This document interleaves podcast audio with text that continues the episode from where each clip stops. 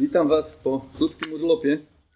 Cieszę się, że jestem z Wami kolejny raz, ale jeszcze bardziej cieszę się, że jesteśmy na wspólnej drodze wiary, bo to jest wielka przygoda, że możemy uczyć się razem, chodzić z Bogiem i że możemy być przez Pana Boga prowadzeni. Dzisiaj chciałem podzielić się z Wami słowem z Księgi Rodzaju na temat, jak radzić sobie z lękiem przed przyszłością i w ogóle ze strachem. Otwórzmy 30 roz, 32 rozdział Księgi Rodzaju, to jest pierwsza, pierwsza księga Mojżeszowa. 32 rozdział Księgi Rodzaju, pierwsza księga Mojżeszowa. I przeczytajmy ten fragment. A Jakub też poszedł drogą swoją i spotkali go aniołowie Boży. Jakub ujrzawszy ich rzekł, to obóz Boży i nazwał to miejsce Machanaim. Potem posłał Jakub przed sobą posłów do Ezawa, brata swego, do ziemi Seir, do krainy Edom. I dał im takie polecenie, tak powiedzcie panu mojemu Ezawowi, to mówi sługa twój Jakub, byłem gościem Labana i zatrzymałem się tam aż dotąd a mam woły i osły, trzody, niewolników, niewolnice. Posyłam posłów, aby dać znać o tym Panu mojemu, by znaleźć łaskę u Ciebie. A gdy posłowie wrócili do Jakuba, rzekli, przyszliśmy do brata Twego, do Ezawa, lecz on już idzie na Twoje spotkanie, a jest z nim czterystu mężów. Wtedy Jakub zląkł się bardzo i zatrwożył, rozdzielił więc na dwa obozy ludzi, którzy z nim byli, owce, bydło i wielbłądy. Pomyślał bowiem, jeżeli Ezaf napadnie na jeden obóz i pobije go, wtedy ocaleje drugi obóz. Potem rzekł Jakub, Boże ojca mego Abrahama, Boże ojca mego Izaaka, Panie, który do mnie powiedziałeś, wróć do ziemi swojej, do ojczyzny swojej, a będę Ci czynił dobrze. Niegodny jestem wszystkich dowodów łaski i wszystkich objawów wierności, jakie okazałeś słudze Twemu, bo tylko o tym kiju moim przeprawiłem się przez Jordan, a teraz mam dwa obozy. Wyrwij mnie, proszę, z ręki brata mego, z ręki Ezawa, bo boję się go, że przyjdzie i zabije mnie oraz matkę z dziećmi. Wszak sam powiedziałeś, będę ci czynił dobrze i rozmnożę potomstwo twoje, jak piasek morski, którego nie można zliczyć z powodu wiel wielkiej ilości. I przenocował tam tejże nocy, potem wziął z tego, czego się dorobił, jako dar dla Ezawa brata swego, dwieście kus i dwadzieścia kozłów, dwieście owiec i dwadzieścia baranów, trzydzieści wielbłądzic karmiących wraz z młodymi, czterdzieści krów i dziesięć byków, dwadzieścia oślic i dziesięć osiołków. Powierzył je sługom swoim, każde stado z osobna i rzekł do sług swoich, idźcie przede mną, a zostawiajcie odstęp między pojedynczymi stadami. Pierwszemu dał takie polecenie, gdy cię spotka Ezaw, brat mój, i zapyta się ciebie i powie, do kogo należysz, dokąd idziesz i do kogo należą te stada przed tobą, odpowiedz, to należy do sługi twego Jakuba. Jest to dar posłany panu memu Ezawowi, a oto on sam idzie za nami. Takie samo polecenie dał drugiemu i trzeciemu i wszystkim, którzy szli za stadami, mówiąc tak, mówcie do Ezawa, gdy go spotkacie. Powiedzcie też oto i sługa twój Jakub idzie za nami. Pomyślał bowiem, zjednam go sobie darem, który mnie wyprzedza, a potem dopiero pokażę mu się. Może mnie przyjmie łaskawie. Tak wyprzedził go dar jego. On zaś spędził noc w obozie. Taka to historia. Ciekawe, Jakub myślał, że jak wyłudził błogosławieństwo brata swego, to myślał, że zyska ten cały majątek ojca pewnie, prawda? A tymczasem to on musi dać majątek swojemu, swojemu y, bratu. No nie musi, ale chce to zrobić. Ale zobaczcie, jak często nie rozumiemy Bożego planu. E, on po prostu nie rozumiał, na czym to błogosławieństwo polega. Nie rozumiał, że w tym błogosławieństwie, które Bóg dał Abrahamowi i chciał też dać Jakubowi, nie chodziło o jakiś majątek, nie chodziło o jakieś rzeczy materialne, ale przede wszystkim chodziło o Jezusa Chrystusa, o zawarcie tego przymierza, w którym wszyscy mamy zbawienie, w którym wszyscy mamy życie wieczne. To było to największe błogosławieństwo. Po prostu zbyt płytko rozumiał ten e, Boży plan i wydaje mi się, że my też często płytko rozumiemy e, Boży plan, a Bóg chce między innymi przez to słowo, aby nasze poznanie się pogłębiało, abyśmy mogli lepiej realizować Jego wolę w tym świecie. Drodzy, wszyscy ludzie zdrowi intelektualnie odczuwają jakieś lęki. Wszyscy odczuwają jakieś lęki i jakieś obawy. Spotkałem wielu ludzi, którzy mówią, że się nie boją. Nie boją się tego, nie boją się tamtego, nie boją się śmierci, ale boją się wielu innych rzeczy. Właśnie zaczął się wrzesień.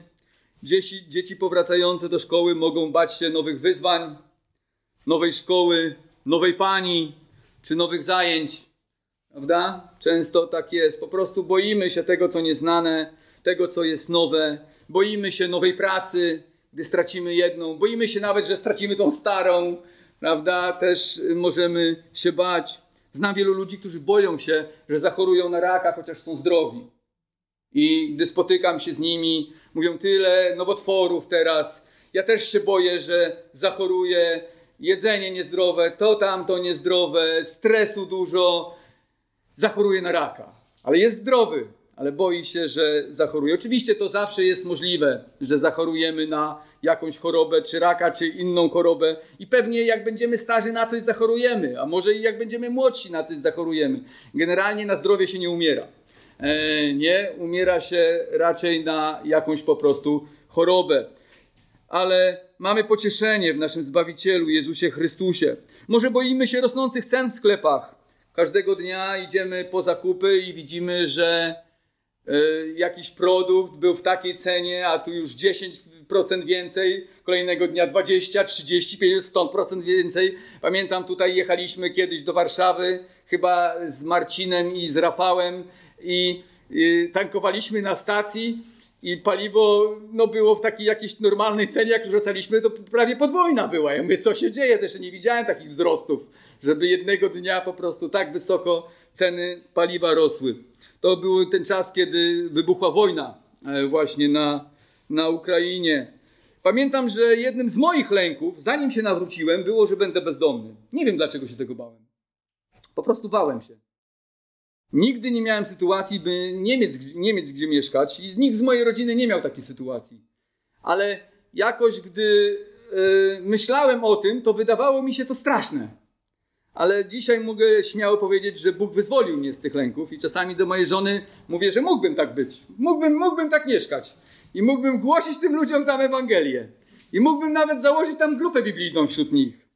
I nie byłoby to e, dla mnie straszne. Po prostu Bóg wyzwolił mnie z tych obaw z tych lęków. Niektóre z naszych lęków są uzasadnione, gdy okoliczności układają się dla nas w niekorzystny sposób, czyli powiedzmy zbliża się jakiś duży rachunek, a ty nie masz pieniędzy na zapłacenie. Inne natomiast obawy mogą być całkowicie wymyślone. Po prostu nie mamy się czego bać, a jednak boimy się. Czyli jesteś zdrowy, a boisz się po prostu, że, że zachorujesz. Boimy się o dzieci. Prawda? Nic się nie dzieje z naszymi dziećmi, a boimy się, że coś się wydarzy. A wszystko jest dobrze. Pewnie znamy takie powiedzenie, że strach ma wielkie oczy. Mówi ono o tym, że większość naszych lęków wyolbrzymiamy, a część z nich w ogóle nie nadejdzie. Choć zagrożenie może być nierealne, jednak strach, który odczuwamy, często jest realny. Po prostu strach jest prawdziwy. Niekiedy jest tak olbrzymi, że nie możemy spojrzeć na sytuację inaczej, jak tylko przez pryzmat naszych obaw i przekonań. To przypomina pewną zabawną anegdotkę, że jeden ze studentów medycyny, mający praktyki w szpitalu psychiatrycznym, postanowił wyleczyć człowieka, który twierdził, że umarł. Poszedł do niego i zapytał się, czy umarli krwawią. Pacjent odpowiedział, że jest pewny, że nie. Wtedy student ukuł go igłą w palec i pokazał, że krwawi, mając nadzieję, że przekona pacjenta, że on żyje. Gdy pacjent zobaczył, że leci mu krew, to z szokiem powiedział, że jednak umarli mogą krwawić. Gdy patrzymy na nasze życie przez nasz strach, to często żadne fakty nie są w stanie nas przekonać, że jest inaczej niż myślimy. Dlatego historia spotkania Jakuba ze Zawem może wiele nas nauczyć, jak sobie radzić z lękiem i z obawami, bo Jakub tutaj jest człowiekiem, który bardzo boi się swojego brata. Po zawarciu pokojowego przymierza z Labanem musi stawić czoło przeszłości. 20 lat wcześniej oszukał swojego brata, podszywając się pod niego i wyłudził błogosławieństwo od swego ojca Izaaka, który ten chciał dać je Ezawowi. Wtedy Ezaw znienawidził Jakuba. Czytaliśmy o tym i postanowił go zabić. To spowodowało ucieczkę Jakuba do swojego wujka, do Haranu, do Labana i dwudziestoletni pobyt tam jego. Teraz wraca z Kanaanu na polecenie Pana Boga, o którym czytamy w 31 rozdziale w Księgi Rodzaju. Wtedy rzekł Pan do Jakuba, wróć do ziemi ojców swoich i do rodziny swojej, a ja będę z tobą. Rodzaju 31:3. Ale powrót oznacza spotkanie z bratem, którego się trochę obawia, może więcej niż trochę. On się bardzo go boi. Strach Jakuba pomnożył się, gdy wysłał posłów do swego brata z informacją, że powraca z majątkiem i niczego nie chce od Ezawa, bo jak on mówi, że mam to, mam tamto, to właśnie on chce dać znać, że słuchaj, nie liczę na to dziedzictwo ojca, które właściwie to powinienem dostać, ale nie chcę tego. Wszystko, co było mojego ojca, co może mi się też należało, to jeśli to wziąłeś, jest w porządku między nami. To więc mówi, że nie chce niczego od niego. Ale dowiaduje się od sług, którzy przychodzą, że Ezab wyrusza z wojskiem. Prawda? Myślał, że może jakoś ułagodzi, ale teraz nie wie, co myśleć, bo z Ezawem razem wyrusza 400 żołnierzy. Może myślał, że gdy minęło 20 lat, też nastawienie Ezawa się zmieniło. Ale teraz nie jest już tego taki pewny. I pierwsza rzecz, o której tutaj czytam, że żeby pokonać strach, należy być pewnym tego, że Bóg jest z nami. Należy być pewnym tego, że Bóg jest z nami.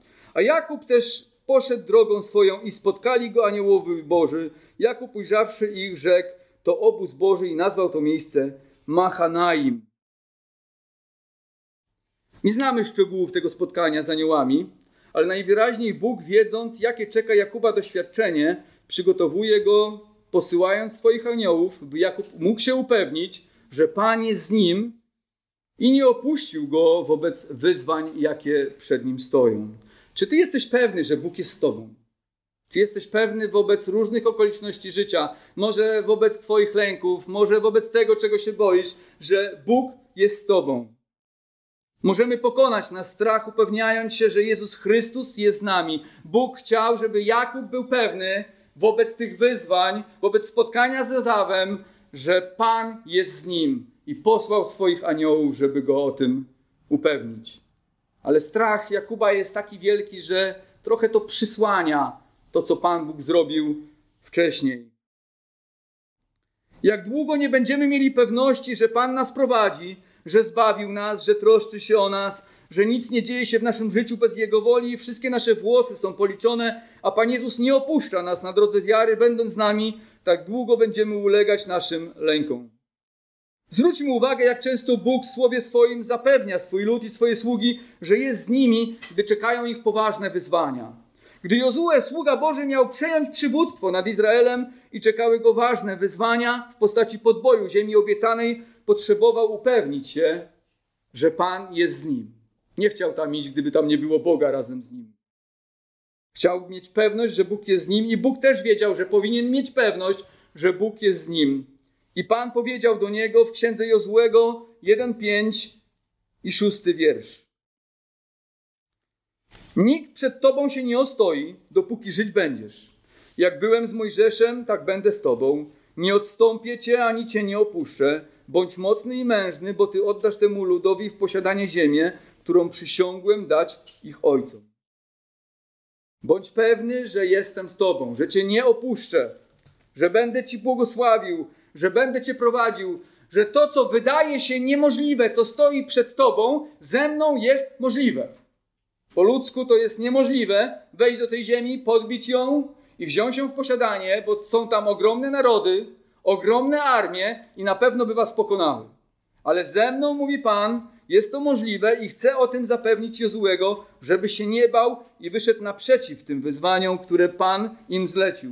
Do Jeremiasza, którego Pan powołał na proroka i miał zwiastować ludowi Słowo Boże, za co był prześladowany, mówi Bóg w ten sposób, by dodać mu odwagi, żeby faktycznie miał siłę iść do tego ludu i mówić im o Bogu. Mówi Pan tak w Jeremiasza 1,8 Nie bój się ich, bo ja jestem z Tobą, aby Cię ratować, mówi Pan. Nie bój się ich. Jeremiasz potrzebował się upewnić, że Pan jest z nim. Gdybyś wiedział w każdych okolicznościach swojego życia, że Bóg jest z Tobą, kiedy zachorowałeś, kiedy straciłeś pracę, kiedy stoisz w obliczu śmierci, kiedy potrzebujesz podjąć się jakich, jakichś nowych wyzwań, kiedy potrzebujesz mieć wiarę i nadzieję, że Bóg zatroszczy się o Twoje dzieci, wydaje mi się, że miałbyś pokój. Żebyś wiedział, że Bóg troszczy się o te wszystkie okoliczności Twojego życia. Również nasz Pan Jezus Chrystus po swoim zmartwychwstaniu, przed samym swoim odejściem do nieba, wiedząc jakie czeka nas zadanie, chciał dodać nam odwagi do posłuszeństwa w słowach, a oto ja jestem z wami po wszystkie dni, aż do skończenia świata. I w ten sposób mówi: Nie bójcie się, róbcie to, co powiedziałem, bo ja jestem z wami przez wszystkie dni. Nie opuszczę was, nie porzucę was. Jeśli jesteśmy pewni, że Bóg jest po naszej stronie, że jest z nami, to odchodzi bojaźń przed wyzwaniami i przyszłością. A co do tego możemy się upewnić, ufając naszemu Zbawicielowi Jezusowi Chrystusowi, że On zapłacił za nasze grzechy na krzyżu swoją świętą krwią i odkupił nas, przez to staliśmy się Jego dziećmi, jak ktoś tutaj się modlił. Przez wiarę w Niego i zaufanie w Jego cudowne zbawienie oraz opiekę otrzymujemy pokój do naszych serc. Nie można mieć pokoju i nie można być pewnym, że Bóg jest z Tobą. Zresztą, jeśli nie znasz Zbawiciela, jeśli nie znasz Zbawiciela, Bóg w ogóle nie jest z Tobą. Bóg jest z tymi, którzy zaufali Jezusowi Chrystusowi. Nie ze względu na naszą dobroć, ale ze względu na swojego Syna Jezusa Chrystusa. Zaadoptował nas, przyjął nas w Chrystusie jako swoje dzieci i w nim nas prowadzi. W liście apostoła Pawła do Filipian czytamy: Nie troszcie się o nic. 4, 6 do 7. Ale we wszystkim w modlitwie i błaganiach z dziękczynieniem powieście prośby wasze Bogu, a pokój Boży, który przewyższa wszelki rozum, strzec będzie serc waszych i myśli waszych w Chrystusie Jezusie. Bóg zapewniał Jakuba, że jest z nim przez swoje słowo, rozkazując wcześniej wyruszyć mu do ziemi Kanaan i posyłając swoich aniołów, że nie opuszcza go na drodze wiary. Możemy nie troszczyć się i powierzyć wszystkie nasze prośby, lęki, obawy w ręce naszego kochanego Boga, który weźmie je i załatwi te wszystkie sprawy. Możemy dziękować Mu za to, że On to czyni i możemy mieć przez to pokój, ufając, że On otacza nas swoją opieką. Więc chcąc uporać się z naszymi lękami, musimy zaufać Bożemu Słowu, zapewniającemu nas o Bożym odkupieniu w Chrystusie i o tym, że gdy zaufamy i wierzymy naszemu Zbawicielowi, wykonując Jego wolę, On jest z nami, troszcząc się o nas każdego dnia. Wtedy możemy śmiało wyznać i powtórzyć wraz z apostołem Pawłem wiersz z Rzymian 8:31. Jeśli Bóg z nami, któż przeciwko nam, prawda? Jeśli Bóg z nami, to kto może się przeciwstawić Jego woli?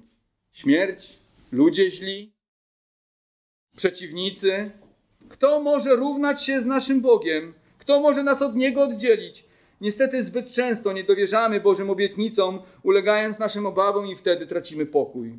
Po spotkaniu Jakuba z aniołami, Jakub mógł przypomnieć sobie, że gdy uciekał do Haranu przed Ezawem, bojąc się tego, co czeka go, również Bóg posłał swoich aniołów. Kiedy miał ogromny lęk w sercu, przecież Bóg dał mu sen i widział drabinę i widział aniołów, którzy schodzili i wchodzili po tej drabinie. Mógł sobie przypomnieć, że wtedy, kiedy się bał, Bóg wcześniej go już upewnił, że jest z nim. Podobnie dzieje się również i teraz. Później też Jakub doświadczył troski Boga, jak Bóg chronił go przed Labanem przez te 20 lat. I teraz Pan uczynił to samo. Dla nas, dla tych, którzy wierzą, posłał kogoś o wiele więcej niż anioła czy aniołów. Dzisiaj mówiliśmy o tym. Posłał dla nas swojego umiłowanego syna, Immanuela. W tłumaczeniu Bóg z nami. Zobaczcie, w tłumaczeniu Bóg z nami. Jezus jest tym Immanuelem, Bogiem z nami. Przez wiarę w Chrystusa Bóg jest z nami. Więc nigdy już nie powinniśmy mieć wątpliwości, że Pan jest po naszej stronie, jeśli wierzymy w Chrystusa. To jest pierwsza rzecz, żeby pokonać nasze lęki i obawy, musisz wiedzieć, że Bóg jest z Tobą. Musisz upewniać się przez, swoje, przez Słowo Boże, przez Boże obietnice, że Bóg jest z Tobą. Widząc, że odrodził Cię, zbawił Cię i prowadzi Cię na, drogi, na drodze wiary. Druga rzecz, żeby pokonać nasz strach, należy się modlić. Należy się modlić. Widzimy, że Jakub modlił się. Bóg posłał aniołów, a później on modlił się. Wtedy Jakub zląkł się bardzo i zatrwożył, rozdzielił więc na dwa obozy ludzi, którzy z nim byli, owce, bydło i wielbłądy. Potem rzekł Jakub, dziewiąty wiersz, Boże Ojca mego Abrahama i modli się. I zaraz przyjrzymy się tej modlitwie. Mówi, Boże Ojca mego Abrahama, Boże Ojca mego Izaaka, Panie, który do mnie powiedziałeś, wróć do ziemi swojej i do ojczyzny swojej, a będę Ci czynił dobrze. Niegodny jestem, modlił się, jestem, niegodny jestem wszystkich dowodów łaski i wszystkich objawów wierności, jakie okazałeś słudze Twemu, bo tylko o tym kiju. Prawdopodobnie może przed Panem pokazał ten kij. Pra, Panie, tylko o tym kiju wyszedłem, nic nie miałem. A teraz, mówi, mam aż dwa obozy i wyrwij mnie proszę z ręki Jezawa. Mówi, boję się go bardzo. Boję się go że przyjdzie i zabije. Oraz moje dzieci i moją rodzinę. I dalej się modli, wszak sam Boże powiedziałeś, będę Ci czynił dobrze i rozmnożę potomstwo Twoje jak piasek. Od wiersza 9 do 12 czytamy o tym. Jakub wiedział, że Bóg może go uratować i przeprowadzić przez tą sytuację, więc szukał w modlitwie posilenia u Pana. Również i my powinniśmy modlić się, gdy dopadają nas nasze lęki i stoimy przed trudnymi okolicznościami życia. Już wcześniej przeczytałem fragment z listu do Filipian, że w odpowiedzi na kłopoty, które wzbudzają w nas lęk, należy wołać do Boga. Nie tylko wtedy, ale szczególnie wtedy. Szczególnie wtedy. I jest pięć lekcji z tej modlitwy Jakuba, które możemy wziąć. Pięć lekcji. Chciałbym je tutaj przedstawić. Pierwsza rzecz jest taka, że Jakub modli się Słowem Bożym. Zauważyłeś w dziewiątym wierszu? Potem rzekł Jakub, Boże Ojca mego Abrahama i Boże Ojca mego Izaka, Panie, który do mnie powiedziałeś, wróć do ziemi swojej i do ojczyzny swojej, a będę Ci czynił dobrze. On mówi do Boga, że wyruszył na Boże Słowo. To nie był jego pomysł. Później przypomina Boże obietnice, że Pan obiecał, iż będzie mu błogosławił i że rozmnoży potomstwo jego jak piasek morski nad brzegiem morza. Podobnie i my, modląc się, powinniśmy czynić to przez Boże Słowo. Znając Boże Słowo, powołując się na Boże Słowo w modlitwie i na Boże obietnice, które Bóg zostawił nam w Biblii. Kiedy boisz się, możesz powiedzieć, kiedy klęczysz, kiedy stoisz, kiedy leżysz krzyżem przed Panem Bogiem, Panie, Ty powiedziałeś, że będziesz się troszczył o mnie. A ja boję się, a ja mam obawy, a ja mam trudności, ja potrzebuję teraz Twojej pomocy. Pan obiecał zaspokoić wszystkie nasze potrzeby, jeśli będziemy szukali na pierwszym miejscu Jego Królestwa. To jest jedna z Jego obietnic, Mateusza 6,33. Nie jesteśmy w stanie wymienić tu wszystkich Bożych obietnic, bo jest ich setki. Ktoś nawet policzył, że tysiące. Ale Pan obiecał również dać nam pokój przekraczający ludzkie zrozumienie, jeśli będziemy Mu ufali. W Ewangelii Jana 14:27.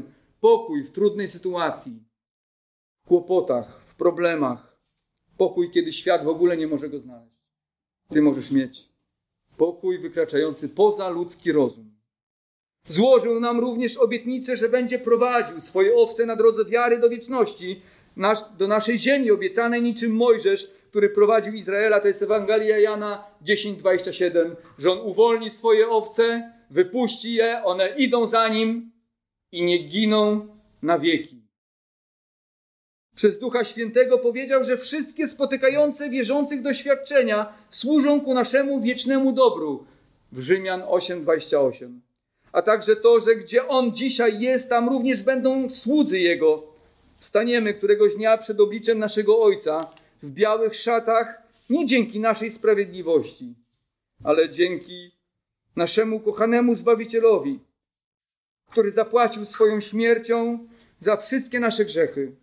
Drugi aspekt modlitwy Jakuba z którego możemy się nauczyć czegoś, to woła do Pana, powołując się na Jego łaskę, a nie na swoje zasługi.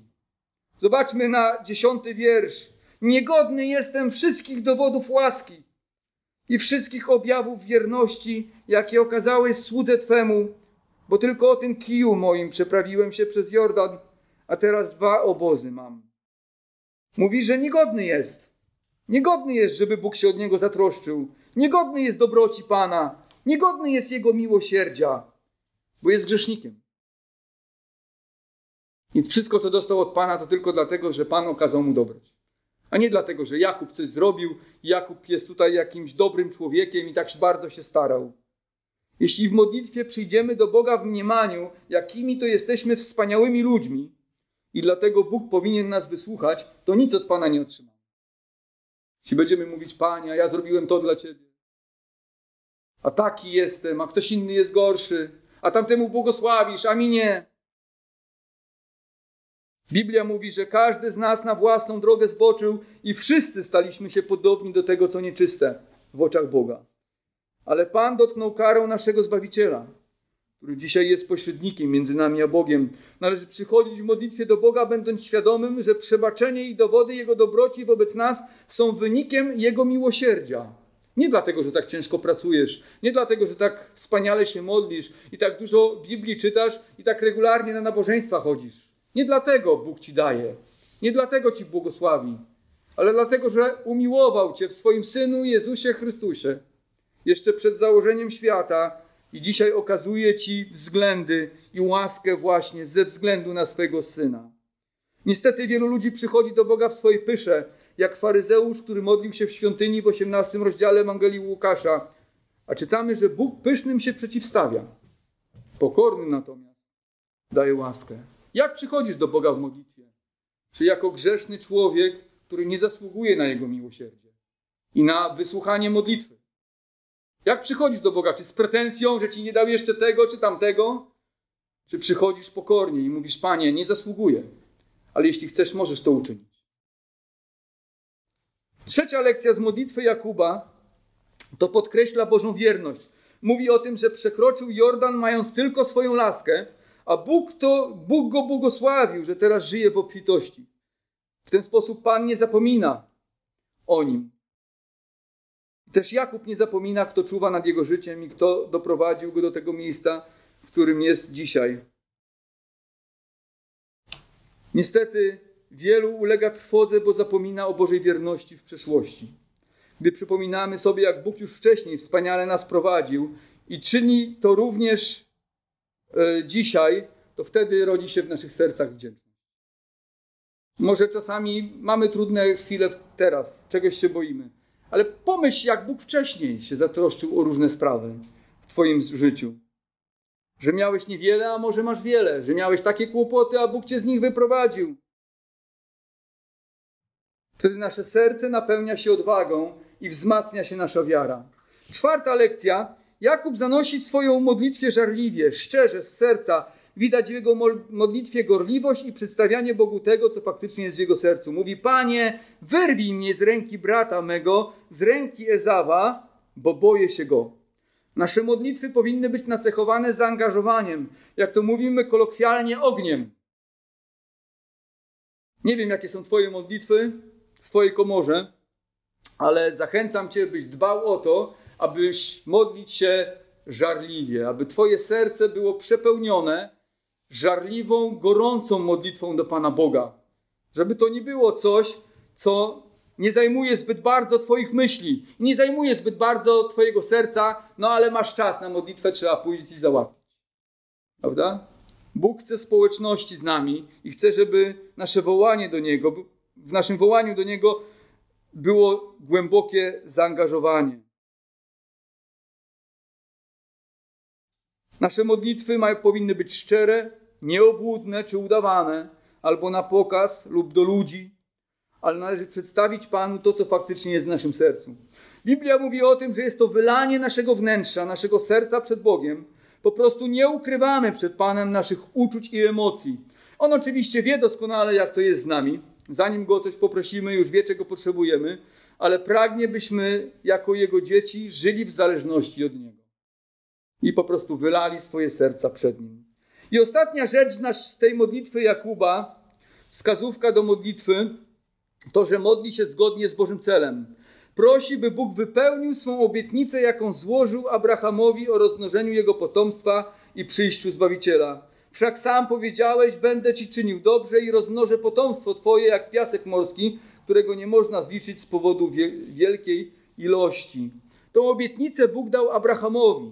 Nie czytamy nigdzie, że dał ją Jakubowi, chociaż Jakub wiedział, że gdy otrzymał błogosławieństwo, to ta obietnica przeszła na niego. To więc on przyjął to jako obietnicę. I taki był Boży cel, żeby rozmnożyć rodzinę Jakuba. Czyli modli się zgodnie z Bożą wolą i pragnie, by wypełniło się to, co Pan zapowiedział. Bóg przychyla się do modlitw, które są zanoszone do Niego w duchu. Przyjdź królestwo Twoje, bądź wola Twoja, jako w niebie, tak i na ziemi. Takie modlitwy mu się podobają.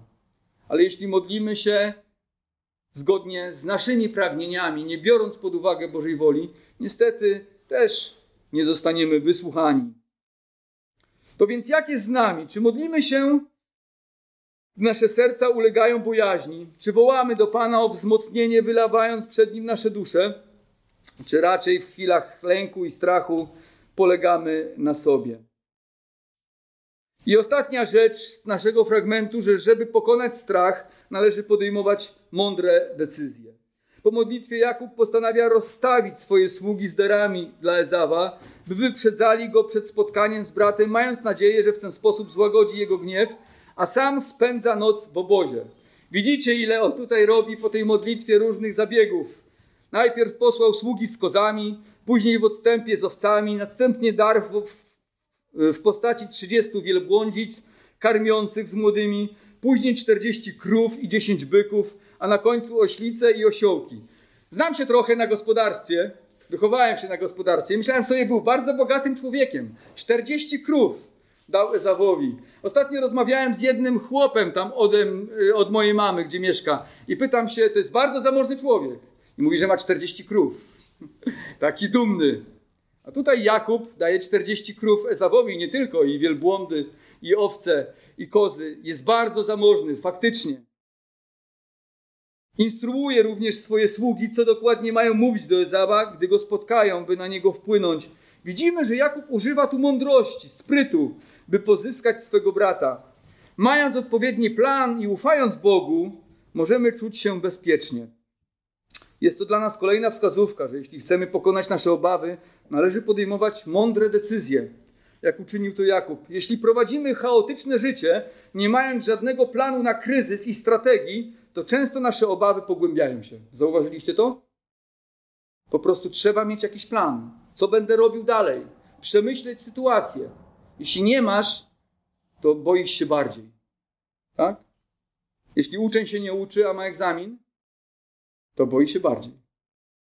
Tak? Ale jeśli się uczy, jakoś się przygotuje, chociaż obawia się może tego egzaminu, ale ten strach jest w jakiś sposób zniwelowany. Po prostu należy przemyśleć, jak możemy wyjść naprzeciw naszym lękom. Co możemy zrobić, by uporać się z nadchodzącymi okolicznościami. Nasza wcześniejsza modlitwa powinna być wsparta naszymi wysiłkami, byśmy mogli odnieść sukces, jak widzimy to w przypadku Jakuba. Niektórzy twierdzą, że jego działania wynikały z braku zaufania do Pana. Moim zdaniem jest wprost przeciwnie. Dlatego, że modlił się i ufał Bogu, to zaczął działać, wierząc, że Pan to pobłogosławi. Biblia mówi, że musi być modlitwa, ale powinno być również i działanie. Te dwie rzeczy powinny iść w parze i być połączone. W wielu sytuacjach naiwnością jest prosić coś od Boga, nie czyniąc nic, by nasza modlitwa została wysłuchana. Gdy modlimy się o nawrócenie ludzi, to należy im zwiastować Ewangelię. Gdy modlimy się o pracę, to należy jej szukać. Gdy modlimy się o ratunek, to należy w jego kierunku iść. To więc podsumowując, trzy rzeczy. Po pierwsze, by uporać się z naszymi lękami, należy się upewnić, że Bóg jest po naszej stronie. Tą pewność zyskujemy przez zaufanie Chrystusowi jako naszemu Zbawicielowi i kroczeniu Jego śladami. Po drugie, by zwyciężyć nasze lęki, należy się modlić. I po trzecie, to co pomaga nam zwyciężyć strach przed przyszłością, to dobry plan i mądre decyzje. Może to jest jakaś odpowiedź na ten kryzys, który nadchodzi. Amen. Zachęcam do powstania i do modlitwy. Panie, bardzo dziękujemy Ci za Twoje słowo, które jest prawdziwe, które jest żywe, które przemawia do nas. Dziękujemy Ci za te praktyczne rzeczy, które dzisiaj wzięliśmy z tego tekstu, że musimy zaufać Tobie, musimy upewnić się, że Ty jesteś z nami, przez to, że staliśmy się Twoimi dziećmi i przez to, że chodzimy Twoimi drogami, bo Ty wtedy przyznajesz się do nas. Panie, proszę Cię, żebyśmy mieli siłę się modlić, gdy czegoś się boimy, gdy przychodzą nam lęki do naszego życia, obawy i strach. Abyśmy nie myśleli, że jesteśmy tak silni, że nie potrzebujemy modlitwy. Proszę Cię o mnie samego, żebym ja też miał siłę się modlić. O siebie samego, o moją rodzinę, o mój zbór, moich braci i siostry. Proszę Cię też o to, żebyś dał nam na tyle mądrości, że wtedy, kiedy stoimy przed jakimiś trudnymi wyzwaniami, żebyśmy mieli i umieli i mogli zrobić dobry plan, w jaki sposób te wyzwania przejść. I wierzę, że wtedy Ty też przez to działasz. Proszę Cię o to wszystko przez imię naszego Zbawiciela Jezusa Chrystusa. Amen.